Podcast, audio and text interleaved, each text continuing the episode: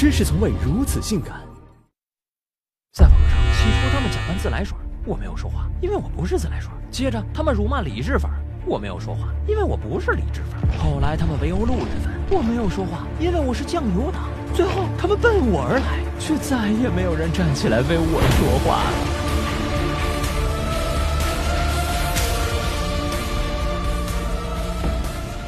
水军，互联网时代的大规模杀伤性武器。他们以嘴为炮，键盘搭台，只要给钱就能在棚与杀之间随意切换。他们训练有素，调度有序，素质有限，是互联网世界的争议之师、文明之师、威武之师。国有国法，军有军规，水军亦然。他们分为初级、中级、管理三个等级，架构清晰，各司其职。当管理下发任务单，闲散人员便自行领取任务，完成后登记，薪酬按月发放。参军早跟其身的老兵油子，往往手握重兵。曾经的水军大佬封客，据说有五十多个 QQ 群，两万多号人，两个师都装不下。这些大头兵也不是吃素的，自备几百个账号，老到点的养上万个账号也不足为奇。出任务时，将账号密码导入辅助插件，按一和二就会自动登录，迅速切换，然后大炮一响，黄金万两。要知道，每发一帖或回顶帖就能净赚五毛到几元不等，勤快点的，一晚上小几千根本不是事儿。微博的出现更让水军如鱼得水，新品造势，炒作市场，抹黑对手，哪哪都有他。就连自证清白也他妈少不了他。为应对平台监管，他们摒弃了从前简单粗暴的克隆战术，大胆创新，引进文科人才，改良话术，从而达到以假乱真的效果。好景不长，二零一四年前后，军中大佬纷纷被有关部门请去喝茶，不得不夹紧尾巴，低调做人。眼看局势不妙，水军调转枪头，转战微信。可半封闭的环境让水军们抓了瞎，搞点事情比登天还难。急于发展的水军想在公众号上发光发热，却发现微信刷量并不需要人海战术，只需程序员码个软件就能轻松刷满十万加阅读量，分分钟攒到一万个赞。为解断粮之急，一些水军不得不谋求技术转型。虽然微信严禁刷单，且封了不少账号，但机智的水军打一枪换一炮，每刷几单改个 IP 继续浪，与正规军展开了无休止的拉锯。除了双微，水军几乎渗透到了互联网的每一个角落，在视频平台。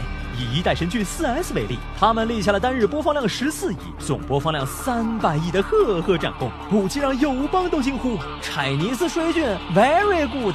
在他们的不懈努力下，如今各大平台的每万次播放价格维持在几元到几十元不等，攻坚难度越大，价格越高，流量刷得漂亮，评分也不能落后。某办为例，在相当长的一段时间里，很多电影还没上映，不少账号就打出五星或一星，节奏带得飞起。尽管现在改成上映后才能评分，也只是演延后了水军诸突的时间，治标不治本。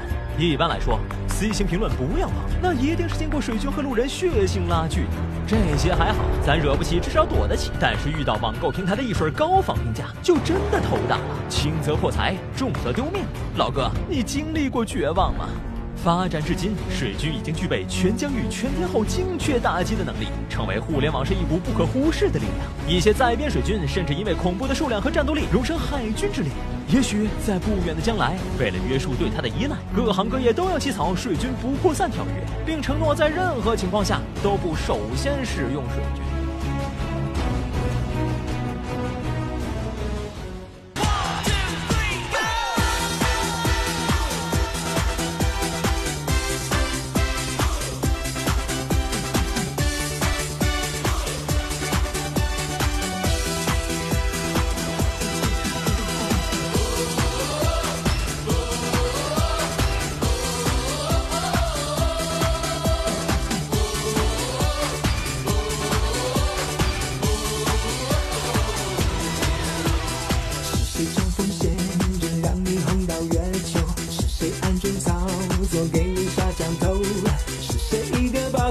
分钟带你上热搜，